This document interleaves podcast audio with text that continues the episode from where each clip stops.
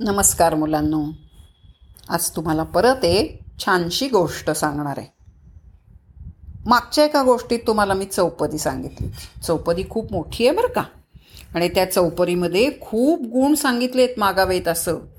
आपल्याला अंतरपारखी दे रे राम बहुजन मैत्री दे रे राम विद्या वैभव दे रे राम असे अनेक गुण मागितलेत. खूप जणांसाठी वैभव आपल्याला मैत्री करता आली पाहिजे की नाही? आणि विद्येचं वैभव पाहिजे अहंकार नको. आज मी तुम्हाला गोष्ट जी सांगणार आहे ना ती राष्ट्रपिता महात्मा गांधीजींची गोष्ट सांगणार आहे.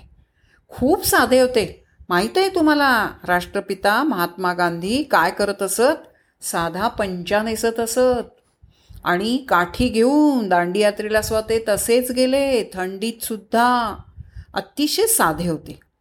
माणसं काय होतं इतरांच्या बाबतीत मात्र न्यायाधीश होतात.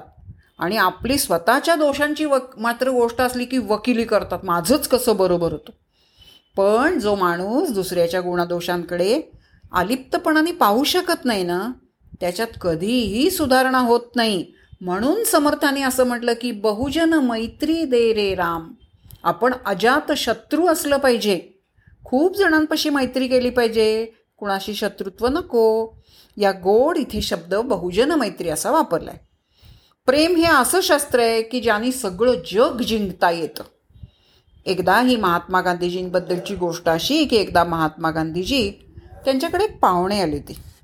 आणि त्यांना पाहुण्यांना सोडण्यासाठी रेल्वे स्थानकावर गेले. ठरल्याप्रमाणे गाडी आली. पाहुणे गाडीत बसले आणि गाडी निघून गेली. त्याच गाडीनी एका गृहस्थाला सामान नेण्यासाठी हमाल हवा होता.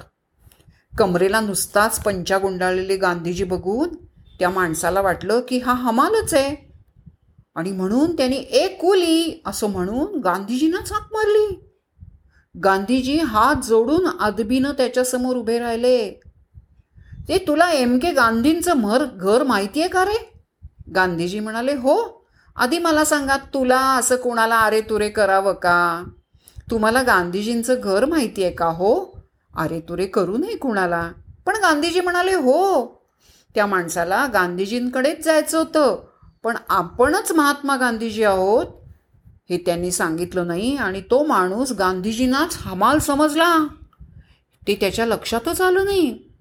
त्याने त्याला सहज विचारलं किती पैसे घेशील रे? हमाली किती घेशील? त्याने गांधीजींना विचारलं.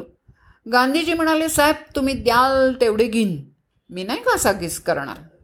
ठीक आहे तुला मी दोन रुपये देईन. असं म्हणत त्या गृहस्थांनी आपली बॅग त्याच्या गांधीजींच्या डोक्यावर ठेवली. गांधीजी निघाले. घरी पोचले आणि घरी पोचल्यावर घराच्या पुढच्या दारात त्यांनी सामान ठेवलं आणि थांबा ह मी दार उघडतो. असं म्हणत गांधीजी घराच्या मागच्या दारानं गेले आणि त्यांनी दार उघडलं.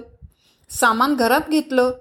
स्वतःच्या छातीकडे हात करीत ते त्याला म्हणाले या देहाला मोहनदास करमचंद गांधी असं म्हणतात. आपण गांधीजींनाच हमाल समजलो एवढंच नाही. तर त्यांना आपण सामान व्हायला लावलं.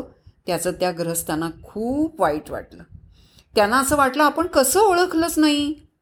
त्याचं सोडा मुलांनो. गांधीजींचा लोकसंग्रह अफाट होता. त्यांनी अनेक मित्र जोडले होते. किती साधेपणा होता त्यांच्या स्वभावामध्ये. राजेंद्र प्रसाद यांच्यासारखे महार पंडित गांधीजींच्या पायाजवळ बसत.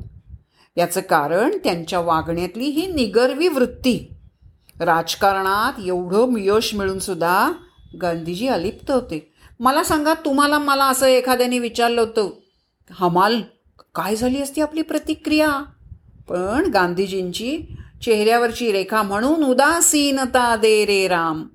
ज्याची आसच नाहीशी झाली आहे साधेपणा म्हणून आत्मपरीक्षण करायला आपण शिकलं पाहिजे. जेव्हा ही कोमलवाचा दे रे राम ही जी आपण चौपदी केव्हा काही गुण बघतोय माझ्यात किती आहेत हे गुण? आणि माझ्यात बघताना म्हणावं माझ्यावर जर अशी वेळ आली तर माझा अहंकार फणा काढल्यासारखा येतो. तुम्ही मला कुली समजलात म्हणून ओरडून बो कोमलवाच्या गांधीजींनी ते सामान आणून दिलं की नाही किती साधेपणानं? छो मोठ्या लोकांच्या छोट्या गोष्टीतनं खूप गोष्टी शिकता येतात. हो की नाही? कळलं का?